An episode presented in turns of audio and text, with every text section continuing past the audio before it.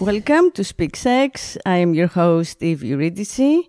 Uh, Speak Sex is a liberation conversation about gender in patriarchy, um, intersectional, practical, socio-sexual justice, and uh, we believe that the choice is always between love and fear.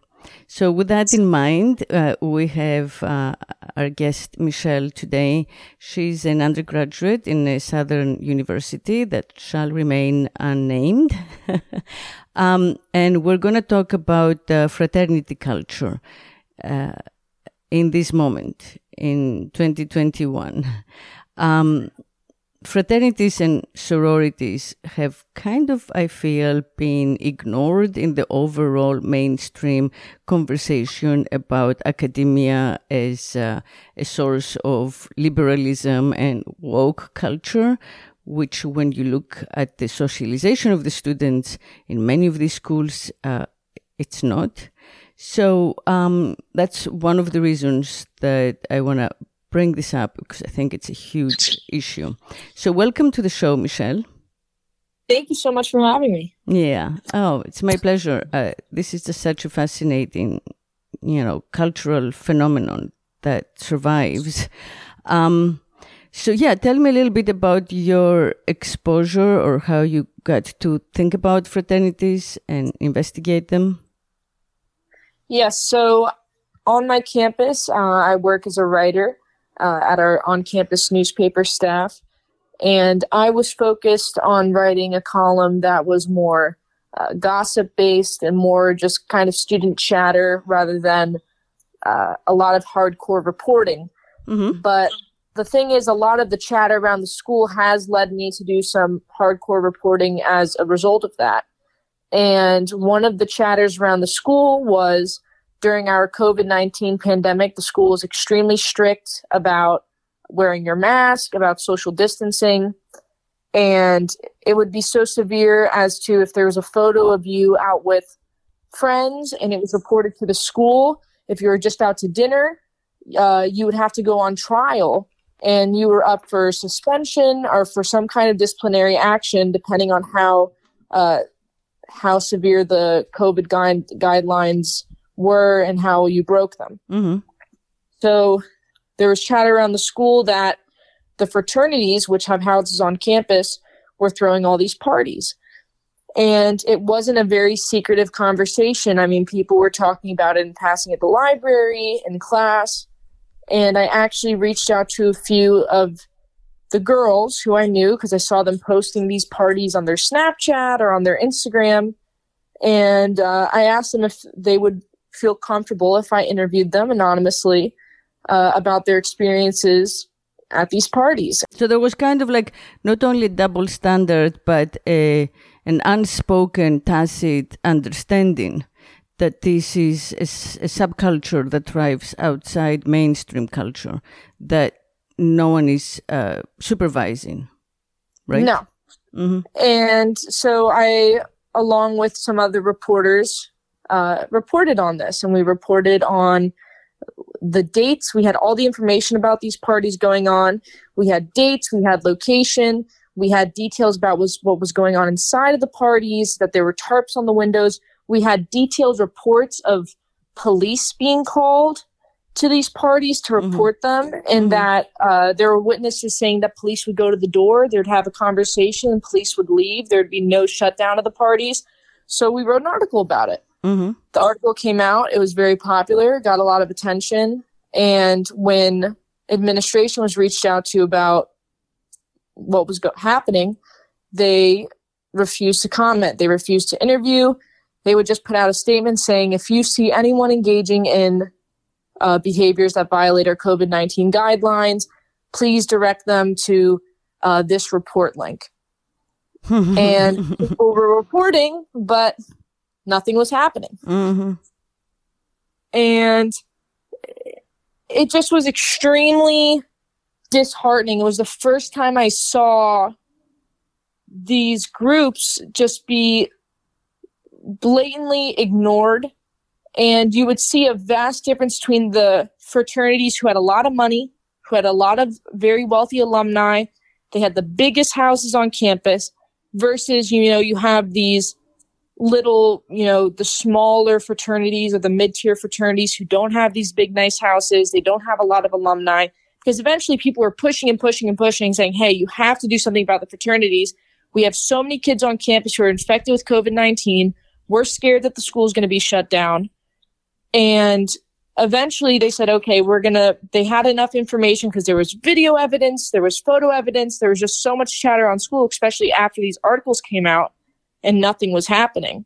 Uh, eventually, the school said, okay, we're going to suspend these three, three or four top tier fraternities, but this mid tier fraternity is going to be kicked off campus. And what was crazy is that they did the same things. And you have mm-hmm. to wonder mm-hmm. why does this mid tier fraternity who does not have a lot of alumni, why do they get kicked off versus these top tier fraternities with all these big wealthy alumni uh, why do they just get a slap on the wrist and a, a week long suspension or whatever it was? And it comes down to money.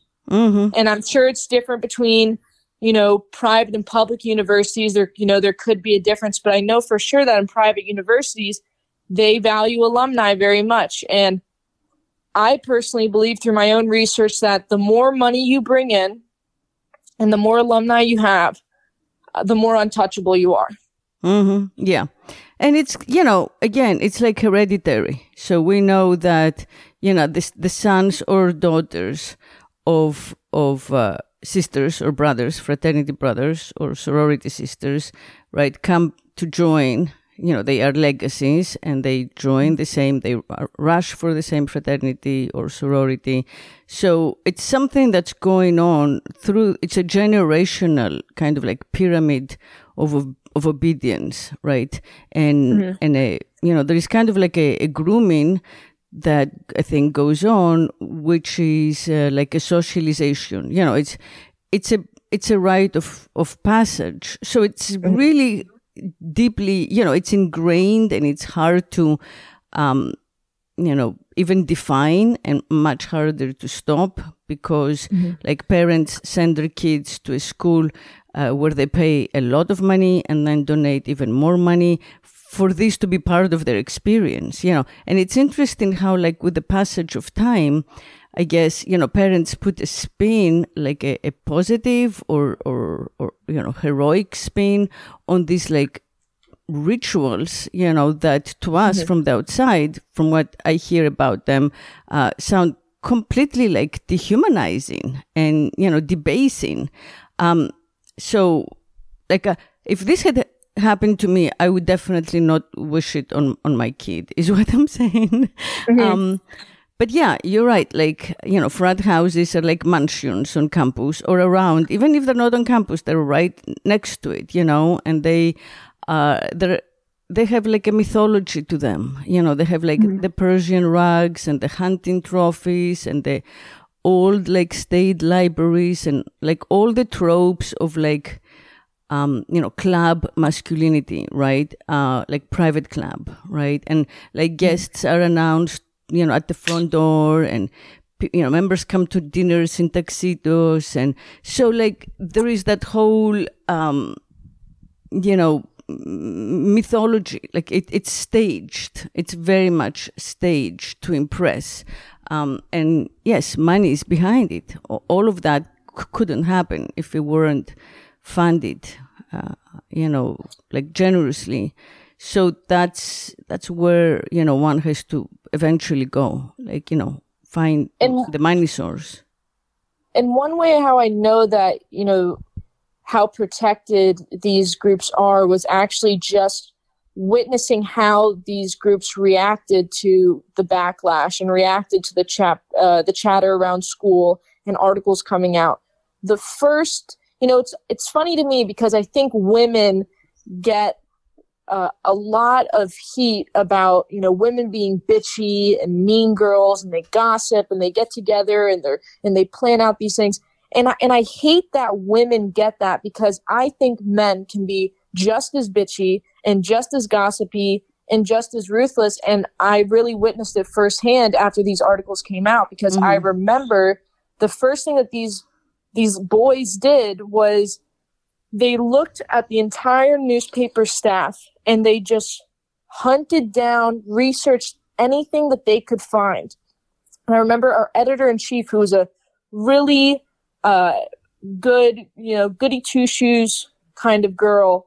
Uh, she went on a boat with, I believe, just a few of her roommates and friends. It was small, small group of people, people she lived with. And somehow these boys got a hold of a photo of her on this boat and they reported her.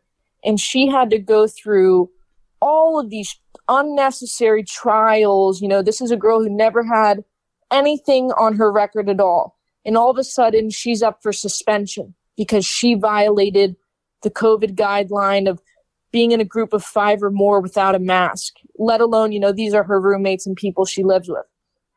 And then another thing I saw was, uh, what, which quite shocking for me is I would receive calls from our school's suicide hotline wow. saying that uh, someone reported that I was trying to kill myself.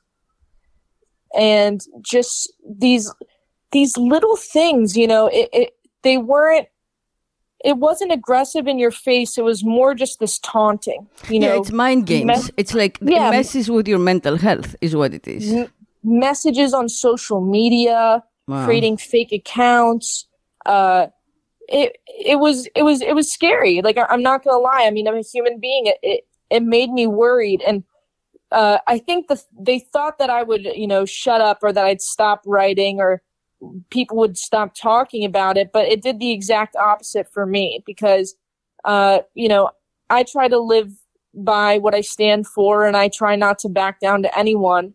But it, what it really just showed me was that nobody has ever tried to shut this down before, you know, mm-hmm. because it, it's just that kind of reaction that, that, that very like little boy, middle school, high school meanness, that, that just the intimidation, mm-hmm. uh, cruel little pranks or whatever they were pulling, you know, mm-hmm. that's, that's what little boys do.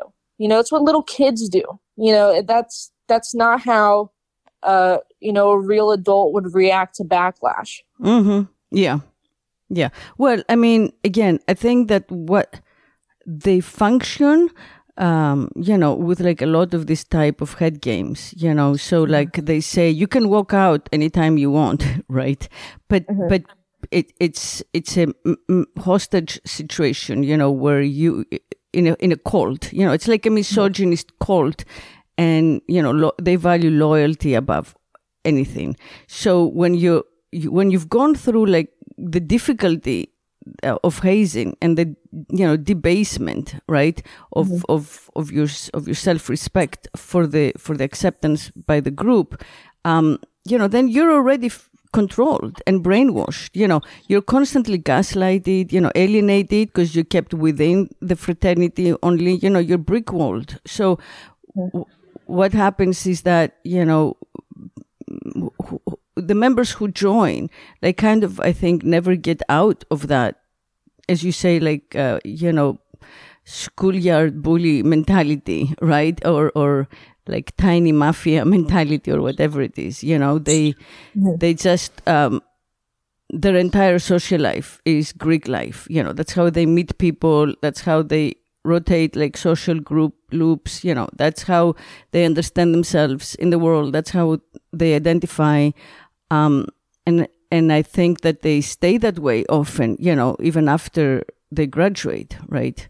So it, it it's like a way where um sweet boys are being turned into like toxic boys you know? They, they go into school as freshmen and then they are forced to become abusive um, mm-hmm you know, in, in order to like be accepted, socially mm-hmm. accepted. I mean, you know, and they, and they sell that, you know, they're told this is like brotherhood. Um, you know, but to me, you know, it's very ironic because it's like, uh, they're, they're, they're robbing their fellow like male friends, you know, from their own basic human rights, right? From their dignity. Um, and they and you know they force each other to like be followers you know to to kind of like see adulthood as like a brutal competition or something. But then they they tell each other be a man. Like be a man. Like they they compare they call this being your own man or being a free Mhm. man you know like secrecy is be a man. Like don't tell your parents you know be a man. Grow up. Um, you know this it's like a mob mentality you know or like again like what i said like la familia you know the, the tribal group thing um thing. Yeah and i feel that a lot of these a lot of these guys you know give up their morals um and then they go to they enter you know the the work uh, part of their lives. You know they go into their careers. They become finance guys you know they enter corporate life and the same kind of like motto persists you know where they must prove their loyalty you know every day by getting debased. It's like you know they're groomed to allow like corporate hierarchy to do the same thing to them you know to to to devalue like to force them to devalue like their love partners you know to to choose money or power insider power over like you know whatever it is you know women respect ethics like all, all the stuff that we think makes someone like a decent human you know Absolutely. And I think you bring up a really good point um, because I think anytime people uh, criticize fraternities, especially if you're a woman criticizing fraternity culture, you're immediately, you know, the angry blue haired feminist who hates men and thinks they should all die. You know, that you can't, I think women, you know, get labeled uh, as these crazy, hysterical people whenever they try to criticize these groups. And I actually think that a lot of these boys who join fraternities by themselves alone are vulnerable young men. Right. and they deserve they deserve love and they deserve respect in any kind of group they join. And i don't think they want to hurt anyone. Mm-hmm, but when it's kind of like lord of the flies mm-hmm. you know, it becomes dangerous when there's this group think and then there are absolutely no consequences. mm-hmm. So, what is the like what I always thought to myself is like what is the message here that we're giving about fraternities? So it's like if you are ultra masculine uh, and you're emotionless and you're willing to suffer, you get to be a part of this club where you can get away with racism, misogyny, sexism, and pretty much anything. You can get away with anything. Mm-hmm. And it's funny because this whole attitude of like, if you're willing to, you know, put aside all of your morals, you get to be this untouchable. That that's nothing new in our society. You know, like you were saying in like the corporate world and politics, and as we get older, you know, men often do this outside of fraternity culture as well. And I think it's just a way to start them young, and it's just a really vicious cycle. Mm-hmm. Yeah, yeah, and and it is particularly um, vulnerable guys who want to prove that they're strong. You know, it's almost like it's your first time away from home. Um, you know, it's it's a little like you know someone going to prison for the first time. You know, like um, you have to you feel like kind of nervous and and you don't know much about how to interact. You know, you're surrounded by strangers. You don't have the security or comfort for home. So you're extremely vulnerable, you know, and that's when they prey on, on you with like, will be the new home, the new family, the new security, you know. Um, it's actually similar to like the army model, you know, where, where people also are are going right after home, you know, like from high school, right? They get ret- recruited. So it, and it, you know, the, like the army, it, it's like this enforcement of like extreme hierarchy, you know, where you, uh, release choice and individuality, you know, um, it, it's probably like, you know, like the way that all the you know, like the Freemasons or the KKK or like the Proud Boys now, or, or all these type of groups, you know, are all um, organized in a similar way, where you have to sacrifice or renounce, you know, let's say your yourself, your soul, your individual choice, right? In exchange for belonging. And it's like, you know, a Faustian bargain, but when you're 18 and you you know you're just out of home and your friends are like the your first two friends you know or like your roommate who's your first friend is also doing it and is like kind of like competing with you. And this is your first exposure to like uh, you know post high school culture and you see that like everybody around will respect you if you get accepted right into you know into a, a fraternity and then you, you know everybody talks like really highly of of greek life like you don't have time to think you know and then on you, you want the camaraderie you know you want like the the team fidelity you know mm-hmm. like the fraternal bonds and you know and then there is like the whole like man speak right um so like you, you know you want to learn those terms because you you want to have respect and you want to fit in um, so I think like, you know, it's, it's behavior modification, in my opinion, at a very, very mm-hmm. vulnerable young age, you know, for young people, like, and, and for young men in particular, it prepares them to cross over from like, being a son or you know to being a, a patriarch in in patriarchy you know um absolutely and yeah. and i almost feel uncomfortable referring to uh, 18 year olds as young men because although they're legally adults, I think being 18 yeah, you're right. in the 2020s is so different yeah, than being right. 18 in the 1980s or the 1950s or the 1920s. You know, mm-hmm. the being 18, the role of what is expected of a young man or a young woman at 18 is so different. And I truly think that you know the age from 18 to mm-hmm. 22 mm-hmm. uh, and my generation is you are still a child most people who are in that age range are still being either living with their family or they're being supported by their family uh, it's it's yeah. just not the same yeah you're right no you're absolutely right I, I, see that you know and that's partly because you know we have a better standard of living right mm-hmm. so yes. like you know, a couple of generations ago, like life was harder and harsher. So, uh, you know, unfortunately, people were exposed to like more abuse, more corporeal punishment at home, you know, m- mm-hmm. more of a sense of like flight, fight or flight in life in general, like scarcity, you know, you saw your parents like suffer, right? All kinds of, um, difficulties that you know, your generation has been spared, but yeah, as a result, I agree, you know, at, at 18, you know, you're still a child. You're still a teen mm-hmm. and you're still mm-hmm. a child. And, you know, the human brain doesn't get fully formed until like the age of 26. So, you know, people are still growing. They're growing physically, you know, they, they are, they are, you know, um, underage in that sense. You know, they are still being formed.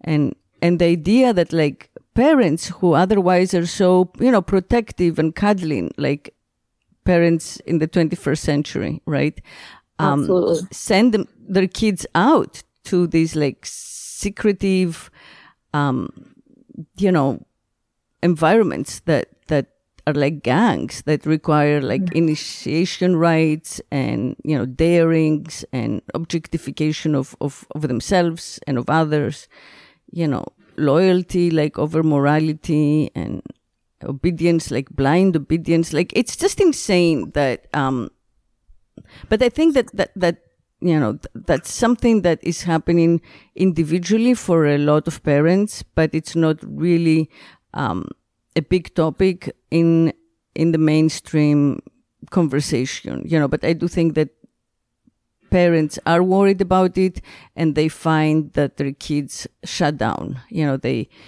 they go to school and if they decide to rush, they just do not talk about it. So there is like a wall of silence, right? And especially I think moms like, you know, feel like they're losing their, their kids, you know, mm. um, to this, to this kind of like, um, you know, social behavior, I guess, you know. So, yeah, I think that, I mean, do you know anything about the, the hazing rituals? Because I have heard um, from from a number of parents um, examples of what goes on, and it's just beyond beyond shocking. Yeah, well, what did first, you hear? The the first thing that I think is notable is you can log on to any university website across the nation and look at their fraternity policies, and they will say in you know big letters, we have no hazing policy. There will be absolutely no tolerating of any kind of hazing. And um, I think that is the biggest lie that you know universities tell parents. I mean, the the students know that that's a lie, but you know the parents might read that and you know they'll they'll feel a breath of relief. You know they'll say, oh, you know, there's no tolerance. They're probably on top of it. Um, but the facts are is that hazing happens, and it's easy for hazing to happen, and you know these very secretive kind of societies where you know they're untouchable because even if it does get out that there's a report of hazing the school's not going to they're just going to sweep it under the rug you know they'll do a slap on the wrist because it will look worse for the university than it will for the fraternity and they don't want to lose any money and they don't want to definitely lose any students from it you know with admissions mm-hmm. Mm-hmm. but um, through my own uh, personal experience, and what I've witnessed and heard, uh, my uh, university had much more tolerable hazing than I've heard from other schools. You know, they'll have them do very stupid things like, you know, running laps when it's raining out or, you know, more harmless things. However, I think it's important to note that there is very much a distinction when I talk about fraternities between the white fraternities and the black fraternities. Mm-hmm. And I know that they had they they report to different organizations as well. I'm not sure what the names of those are. Mm-hmm. But um, the historically black fraternities, um, they have much more. Uh, they're more secretive because when you look at white fraternities, they have you know a very large community size, more money, more alumni, big frat houses they have a higher level of invisibility and unaccountability. But these black fraternities, they have more eyes on them. And in turn, uh, they have to be more secretive. Mm-hmm. And the problem is, is when you have to be more secretive because, you know, when, when you, especially when you're on a predominantly white campus, if, you know, a young white girl sees a group of five or more black men, you know, she's clutching her purse, she's, you know, getting nervous, you know, because these are, there's a lot of racism that still exists on our college campuses and you know it's unavoidable so these men have to put on more of a front of you know this we're doing the right thing this is all safe however every fraternity has you know a darker side and when these black fraternities are pushed into more secretive um, rituals mm-hmm. i think they become almost worse because mm-hmm. it really nobody knows exactly what's going on. And the only reason I say that is because I remember being on our on uh, at our campus gym and seeing a young black man wearing, you know, Greek lettering tank top, and he had a Greek symbol branded on his chest. And you know, that's something wow. you yeah. never see. You know, you, you hear no. about it, but I would never expect to see, you know, such a young man with like this huge scar. Mm-hmm. You know, it, it's it, it, was all puffy and you know it, it, looked gnarly. You know, it looked looked horrible. You know, and we, what's funny is that all of you know nobody really talks about the black fraternities on campus, and it's because they are so secretive. You know, eh, they they really fly under the radar and I don't I don't necessarily know if that's a good thing or a bad thing because if there is something that's going on that's wrong, you know, we're not going to know about it and there's mm-hmm. also way less likely that one of those young men are going to say, "Hey, I need some help," you know. Mhm. Yeah. Yeah. Yeah. Well, I mean, you know, fraternities to me are like rich people gangs, you know. It's the same It, it, it, it's the same functionality, but society demonizes one and allows the other, you know. But there is no significant difference between fraternities and street gangs. You know, it's like um, they can they can both be categorized as gangs. I think under the law, except that um, you know we're kind of like overlooking that that that fact basically.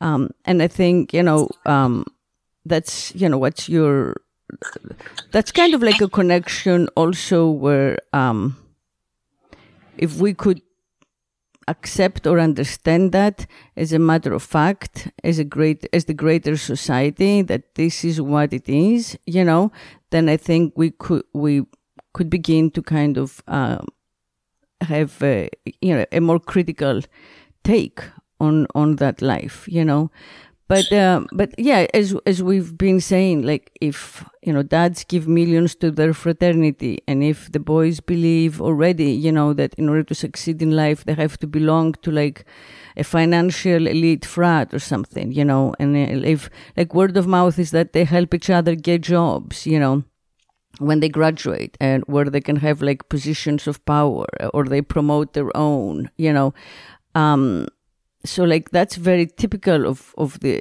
you know of, of the greek societies. And i think that um, you know like guy, guilds you know medieval guilds um, which were closed. No one else could could enter right? So even you know we're like oh you know women can do every job or what. Well there are a lot of like unseen uh, exceptions to that where you know the culture closes ranks right uh, and it starts in college. That's when where like the patriarchy is inculcating, you know, and propagating this this kind of like segregational loyalty, you know, to the male tribe above, let's say, loyalty to girlfriends or or you know families or whatever. Um, and you know, you, you boys like become men by by being hazed, which is like ancient, you know, like adulthood rituals of like scarification, which you just mentioned, you know.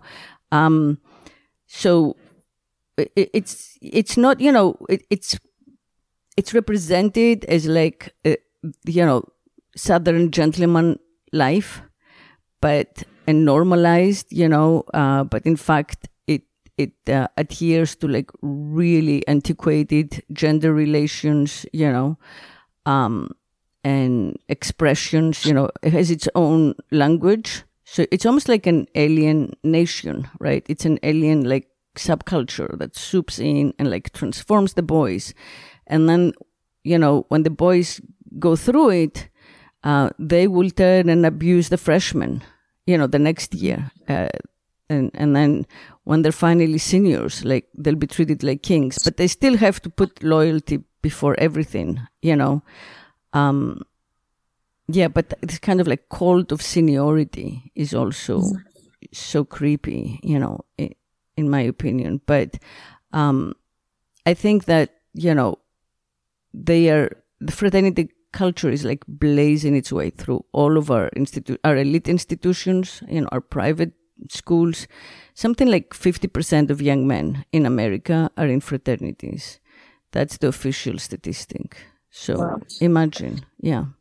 And I think it's important to talk about what role these fraternity houses play uh, in relation to the women on campus.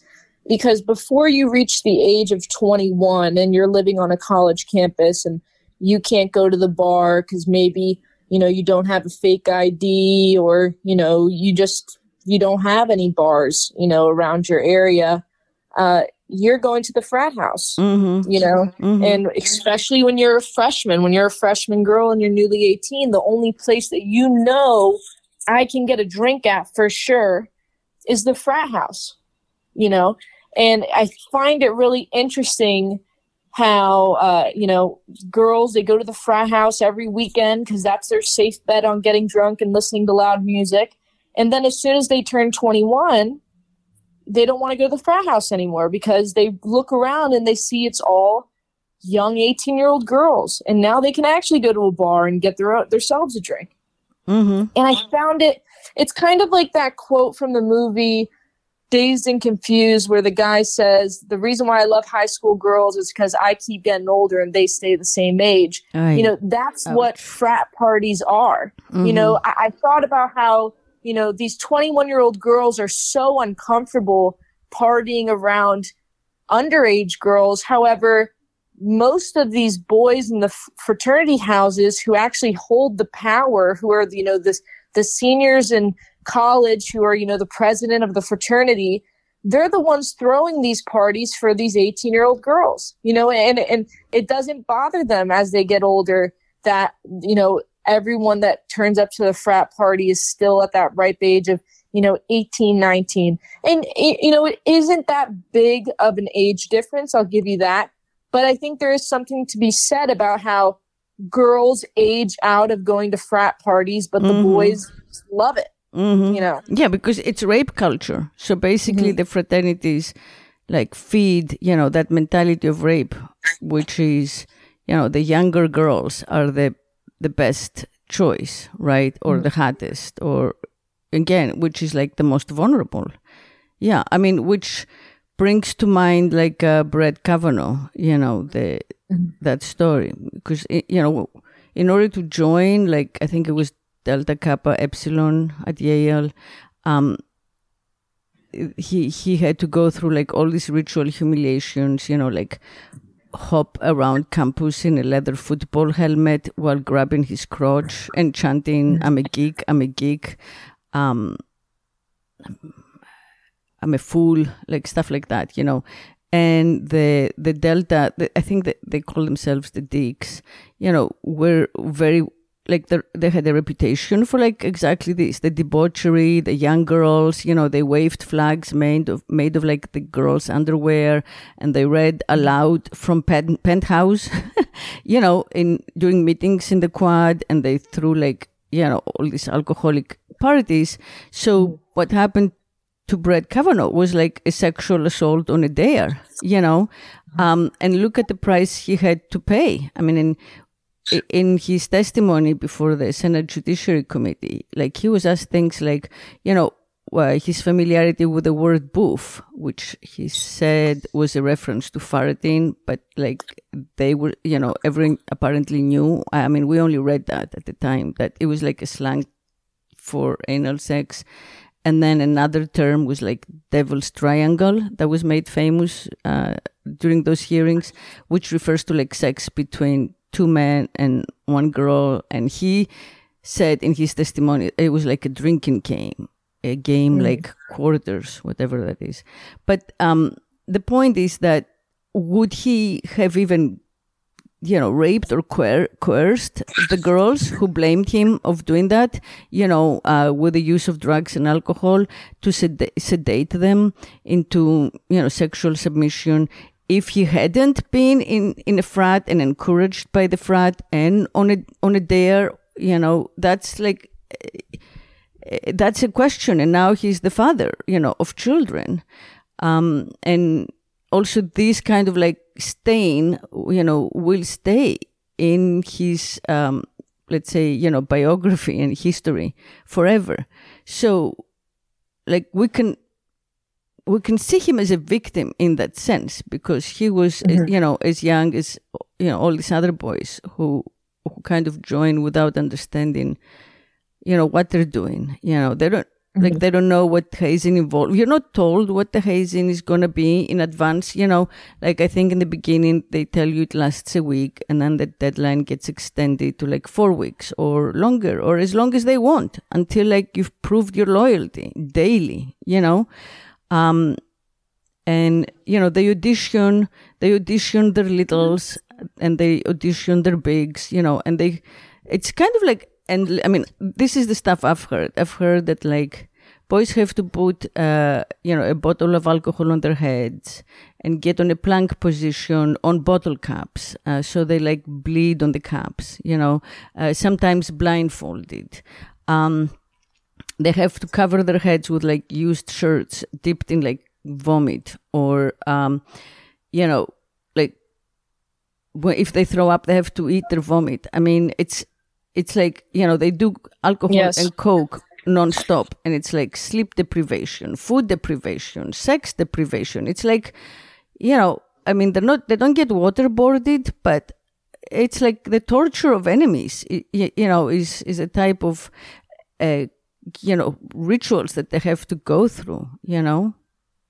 That's what that's what I've heard the the most of is kind of like these disgusting just dehumanizing acts, uh, not necessarily the sex aspect, although I, ha- I do have something to say on that. But before I get there, mm-hmm. I have heard uh, stories of, you know, these boys being forced to rip a bong, swallow the bong water, throw it back up into the bong, and then rip the bong again.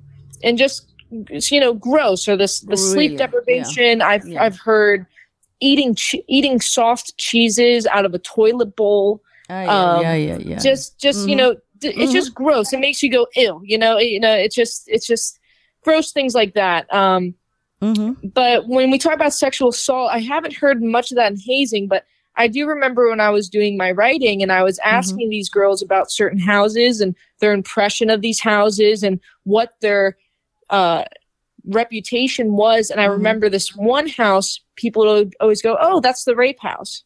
You know, that's where all girls get. You know, all girls get sexually assaulted at that house, or mm-hmm. oh, they they they you know, some girls always getting raped at that house, and it blew me away. I was like, wow, like it was just so casual and how everyone knew this one house for that, and when I asked if you know if these girls have reported anything, and they'd say yeah, but you know, nothing ever happens. Wow. And uh, it was it was just really disheartening, and it it was it was really shocking. And I remember, you know, speaking to this one guy who I know who's part of a fraternity, and he's not a part of that house specifically, but I remember talking to him, and he was telling me, yeah, you know, whenever whenever uh, whenever we hear that a guy has assaulted a girl or you mm-hmm. know, raped a girl, we we immediately kick them out. I was like, oh, that's that's a good thing. And he said, but to be honest with you, uh, we do it just because he's like, we do it mostly because it looks good for the frat. But you know, the fact that he's getting punished is like, you know, also a good thing. And it was just, it blew my mind that the punishment was an afterthought. Mm-hmm. You know, the, the the main goal of kicking that guy out of the frat was oh, I, I don't want our frat to get suspended or I don't want it to look bad. Mm-hmm. Oh, absolutely. Yeah, it's all, always about like what's good for the frat. It's good for me, and that's that's it. You know. Um, yeah, I mean, I've heard a lot of stories about. Um, you know, we all know that. You know, through word of mouth, but also maybe the news a little bit. I mean, but specifically through word of mouth, I have heard of uh, fraternities, and again, you know, we don't want to name any, but you know, who, that open their doors only to girls who they think are like sugar babies, you know, or mm-hmm. who they find on through social media and stuff as uh, open to like the sugar baby culture, so they can you know pay them or promise to pay them and then they bring them upstairs to their inner sanctums, get them drunk, you know, get them raped, and it's always like through the back door. You know, there is like a special door. Uh, some of some, you know, the ones that that have this practice have a special door, and they have like frat brothers who are bouncers. Um, who will say like you know if if a girl's ugly they'll tell her like sorry there is no party here uh, they they have to like rate the girls. They they have to take a girl out who is like a 7.5 or above rate. Like they mm-hmm. are not allowed to um to date girls who are not highly rated, you know. So like in that environment, like how can a girl feel safe, you know, with her boyfriend? Like let's say that's your boyfriend, you're constantly competing with his, mm-hmm. you know, loyalty and alliance to the fraternity. You know, um, like maybe the maybe he's a sweet boy, but he's gonna boss you around in front of his fraternity brothers. You know, or maybe he he wants to be with you, but he has to drop you. Um, because he has to go do stuff for an in- initiation, you know, and then I think they have like sister sororities, you know, and, and so they'll encourage their girlfriends to join like a sister sorority, which is also kind of like, um, you know, like being a sister wife. I mean, it's just so, I don't know. Um, it, it's so extreme and so backward, you know, in our opinion. I think girls, you know, have to constantly be aware of like how not to get their drinks spiked, you know, um, it, it's not, it, it's a very unsafe world. It's incredibly to damaging girl, to be a girl. It's, yeah. It's incredible. It's incredibly And- damaging, especially to those, uh, you know, young men. ex- You know, expectations about how much sex you're supposed to be having, how you're supposed to be having sex, how intimate you're supposed to be with the partner you're having sex. Um, I think it's incredibly, incredibly damaging to young men who, you know, they're 18 years old. You know, they're out of their house. They're not living with mom anymore. They're probably having more sex than they did in high school. You know, if oh any, yeah, you know. much more. Yeah. So, uh, it's and many it's more just- drugs and, you know, I mean, Absolutely, and and Mhm. it's it's really horrible when I, you know, I've heard stories of boys being told that they have to go and find, uh, and this I know this is very popular amongst you know the deep South universities where the boys are challenged to go find an overweight girl to have sex with, and when they bring her back home and they start having sex with the overweight girl Mhm. uh, they'll have boys hiding in the room who come out of the the closet or wherever they're hiding, and they'll start making pig noises. oh, And it's just, it's not only humiliating for this young girl, but it's supposed to be even, you know, humiliating for the freshman boy who's a pledge. You know, like, oh, you're Mhm. disgusting. You're disgusting for having, um, you know, sex with a, a woman who is overweight. And um, it's it's it's it's definitely it's definitely horrible. yeah, yeah, yeah. What do you know? I mean, do you know about girls who pledge? What I you know about do, and uh, I know that the sororities. There was a huge crackdown recently on uh, the campus I attend, where there were videos leaked of girls doing a challenge called "Blow or Blow," and what that pretty much is is you either have to give you're ch- you- you're given an option. You have to give a blowjob to this guy in front of all your sisters, or you have to do a certain amount of cocaine. And you know, usually these are these girls are tiny girls. You know, they're these little skinny girls. You know, the because a lot of these sororities, they're you know they care about image a lot, and a lot of you know being a petite Mhm. little girl is ideal in a lot of these sororities. So, you know, a lot of those girls when they're they have a lot of alcohol in their system, now you're introducing a lot of cocaine. It's not really a great mix. And uh, there was a video I think that leaked and it got out in the public and it was being widely reported. Uh, and the school was forced to really crack down on sororities. So now uh, I have not heard about any st- stories on my campus about sorority hazing.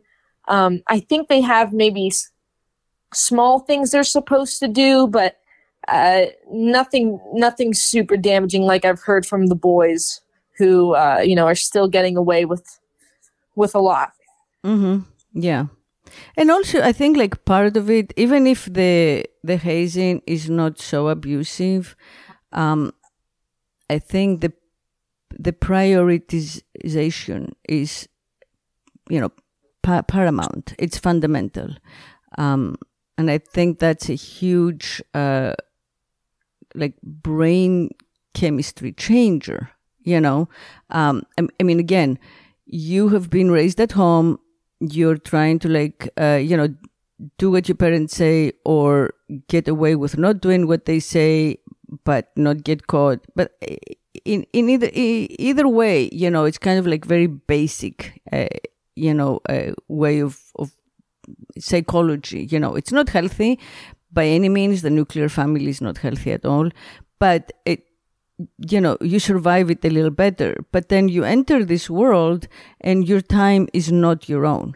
And I think you are definitely trained to go into work life where your time is not your own. You can't choose for yourself. You just have to do what money tells you to do or what you know status tells you to do you know so like what what i know about you know kids who uh have pledged but but even you know young like um you know boys who have been accepted it's just like um, if they they are with their girlfriends or with they are with their friends, they'll get a text and they'll be like, "I gotta go," you know, "I gotta go do some lines of coke with the boys," or you know, "I gotta go do a lineup," or "I gotta go like um, rollerblade to every single class for the rest of the semester," or mm-hmm. whatever it is. You know, it, it so those things are not necessarily um, you know gross or or you know humiliating. I mean the the drugs are,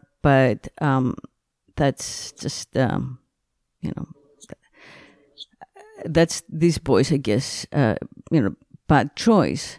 Um, mm-hmm. But what you know, or I gotta go to like a you know a, a dinner party or a frat dinner, or so. What I'm saying is that the you know this becomes like second nature, where you begin to think of yourself as having to put the, the interests of whatever, you know, group think over your own. Like, what do you want? Well, I want to be with my girlfriend. I want to cuddle up, you know, or what do you mm-hmm. want? I want to go for like a walk in the woods and clear my mind, you know, whatever it is. What you want? What do you want? I want to go like hear some live music. I want to anything. It, it, you have to put that aside. Like, mm-hmm. to me, that's just so, um, um, uh, you know, I mean, I think that that's perhaps the most negative effect. They steal your this youth. becomes normalized, and you no they longer know what you want for yourself. They they steal your youth, and they steal your freedom mm-hmm. of choice. Right. And yeah. um, you know, even you know, I was thinking, even if they have to do, you know, things that you wouldn't necessarily call abusive and just more embarrassing and uh, I think right. about or just the mental, all, but yeah, exactly. The, the mental toll of rushing, mm-hmm. you know, the mm-hmm. mental toll of pledging. And, you know, you go to all these different houses, whether they're sorority or fraternity, and you say to yourself, man, I really like those guys, you know, and they're, and they're, you know, one of the best fraternities on campus. And then they drop you, you know, first round. And then you start to think to yourself, what's wrong with me? Mm-hmm. Is it the way I look? Am I weird? Am I awkward? And you know both girls and boys go through that you know when they're rushing and it, it's it's pretty it's pretty tough you know i remember watching girls uh, who i was close with as, as, they go through the process of rush mm-hmm. and you know they get to the end of rush and their only bid is from like you know the low tier sorority on campus who are you know totally fine nice girls but they're labeled you know the weird girls. And, you know, they just went through this whole process, spending thousands of dollars on makeup and sweating in the heat or, you know, going, you know, putting on heels, walking around everywhere every day. And then they just think to themselves, oh, I, I, I can never join the sorority. I'm just going to drop because I don't want to be the weird girl. Mm. And it's the same thing for men. It's just expressed differently. Mm-hmm. And that itself is definitely some sort of like mental torture. Yeah. Yeah. And I think it's um you know, it's it's a split. It's like you have to choose between, you know, truth and culture. You know, you have to choose between nature and culture, like between who you are truly, naturally, authentically, and who you're told you're supposed to be, you know. And I, I, I, I really, yeah, I think it's the details don't matter but what matters is the, the brainwashing that kind of like divides you from you. So you objectify yourself like what you're describing with the girls but it's the same for the boys you know? It's like they they separate themselves from their bodies and they force them the, their minds which is the part of them that's been brainwashed right? Controlled their minds are treating their bodies, their own bodies as objects, you know. They're, they're willing to pimp out their own bodies as objects. They're, they're willing to, uh, you know, force their bodies to go through pain or or you know disgust or uh, all kinds of like other um, painful experiences and be okay with it mentally you know so it kind of like separates us from our bodies who are really our natural truth like you got to be able to get back to, into your body and check in with your body to know how you really feel about something in life, like for the rest of your life. um, I mean, I'm sorry, you know, when we live in a society where we don't know what's real, what's not real, right? Truth, uh, you know, misinformation, illusion, social media, right? So many like veils of and screens. How do you know what works for you and what makes you ha- happy and healthy, right? You check in with yourself as a whole. And so they take that ability away from from us. They are, you know, they're, they're, I think that's the, you know, the most hurtful part of all that, you know, they make it normal to kind of not, um, you know, be, be one with your body, like be a whole person you know? Absolutely.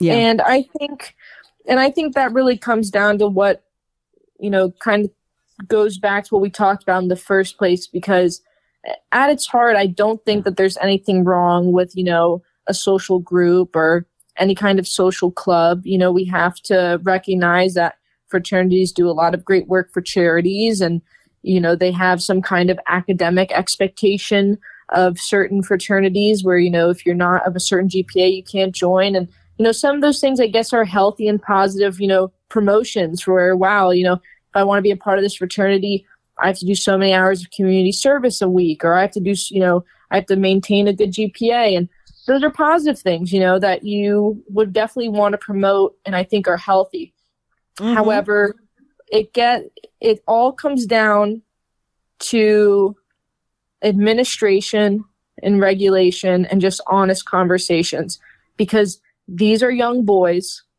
They need supervision and they need guidance. I really don't blame the boys on their own because on their own, you know, they are vulnerable. And it's up to the adults, the true adults who are the administrators and the people funding mm-hmm. these groups mm-hmm. to make sure that they are safe and make sure that they're healthy. Mm-hmm. And it just needs to be honest conversations between them. Yeah, and because transparency, which the more yeah. you sweep it under the rug, mm-hmm. you know, someone's going to trip. Mm-hmm. And uh, that that's what needs to be. That is really what needs to be fixed. Because if we don't fix that, we're going to be stuck in this vicious, vicious cycle. Yeah, I agree. You know, um, you know, like they should. They, I mean, I, I know that uh, it, it's it is said that you know in those back rooms where the girls uh, are you know are invited, there are cameras, and then that's used as uh, blackmail. But what the school should do is actually record everything. You know, record everything that happens in a house that's on campus, and not allow any of the fraternities to function as such outside, you know, off campus. You know. Um, I mean, I think like during COVID, we learned that. Like, imagine if fraternities, uh, you know, were online only. Like, how different that is. Like, you know, how how much of this brainwashing can you do uh, when you're both like sitting in a chair in your living room? You know what I mean? mm-hmm. Yeah, but like f- finding a way to enforce continuous accountability, you know, uh, which would be, for example, um, if everything were recorded and the school and only the school had access to these recordings, right? So there there is a way for them to go back and see what actually happened, um, and then you know pass out some sort of discipline. You know, have written uh, bylaws of of uh, of discipline for infractions. You know uh, that the school can actually mete out. Uh, I mean, yes, accountability, you know, is is important. I think I think throughout academia, uh, for professors or also um, especially tenured professors who've enjoyed um, the you know the the freedom of abuse over their mm-hmm. students, you know, for for so long. So and and to me, that's like finding a way to do that um, ethically, you know, and respectfully. Um, is what matters. Like not building new fancy buildings and you know not whatever you know spending uh, money uh, to advertise and and um, and whatever else you know universities are doing. But first and foremost kind of like creating a, a system a standard a standard you know a systemic standard of account, account, accountability and repercussions you know? Um, then ideally like which would be the same in all schools. That would, would make sense to me. It would be beneficial to all you know and I, and I really think back to you know the covid-19 pandemic and the way the fraternities were treated on my campus.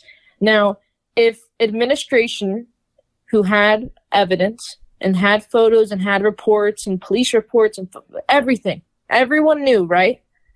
If they had just went to the fraternity said hey you know you guys can't be doing this you know this semester we're trying to be very strict we're going to suspend fraternities for the semester. Hopefully, next semester, we'll, this will be a different situation and we'll have the pandemic in the rear view. Now, if they had just done that instead of ignored, there wouldn't have been the uprising from the student body. There wouldn't have been articles. There wouldn't have been other media attention. And I just think to myself, you know, it all comes back again. The only reason they didn't do that was because they didn't want to stop the money coming yeah. into the school. Yeah, yeah, yeah, exactly. Yeah. And they're all like career administrators. And I mean, it's, you know, like job safety. And again, like a, a very similar hierarchy, like the one we've been criticizing in Greek culture, goes on in academic culture, you know and the mm-hmm. board of trustees, uh, invisible, have like uh, ultimate decision making.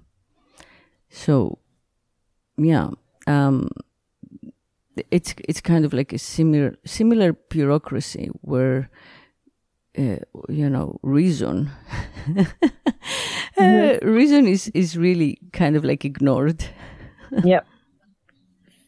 Yeah it's ironic in the academic setting, but it happens there most. Yeah, yeah, exactly. Well, that's why you know I, I mean that's why I began discussing like the irony between, um, you know the the idea we have these days, at least you know of uh, academic culture being like uber liberal and woke, which is totally performative, you know, mm-hmm. like, okay, they, you know, we have like some new words that maybe are off putting to people who didn't grow up with them, right?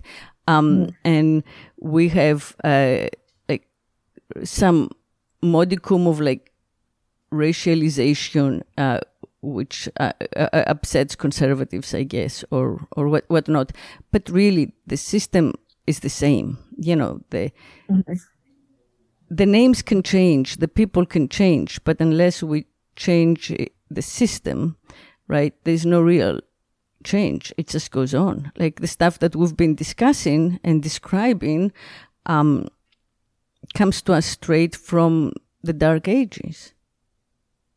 Absolutely. And, you know, we really just touched the surface of so much that goes on in fraternities. I mean, we haven't even gotten into why is there a difference between you know, white and black fraternities. You know, the black fraternities are historically you know, black, but the white fraternities are supposed to be all, of all people, right? Mm-hmm. But you don't see a lot of racial mixing in uh, the traditionally, you know, as we have white fraternities. You don't see that. And um, I have seen uh, other races. I've seen white men and Latin men join black fraternities. It's it's a minority of them, but they do. But any boy who joins a white fraternity, if they are of a different race, are called whitewashed, you know, and uh, a lot of their peers from their race racial group would, you know, regard them as kind of, you know, just you know becoming a, just acting like a white boy. And I, I think that's very interesting. You know, we haven't even talked about the the homophobia that comes out of fraternities mm-hmm. and how, you know, there's kind of homoerotic tendencies in fraternities themselves, which is ironic. Mm-hmm. Um, you know, the rape culture, misogyny, we just touched this touched the surface on that. Mm-hmm. There's just a lot to be discussed about fraternities and you know, it's important to be talked about for sure. Yeah. Yeah. Well, I'm glad we did what we did, what we could. Mm-hmm. Um, and we can also, you know, do another episode if we decide mm-hmm. in the future. So thank you, Michelle. Thank you for joining me and thank you for, uh, you know, your contribution and your, your honesty and your, your time. And everyone out there, thank you for listening. Um, and hit subscribe. And uh, until next week, keep speaking sex.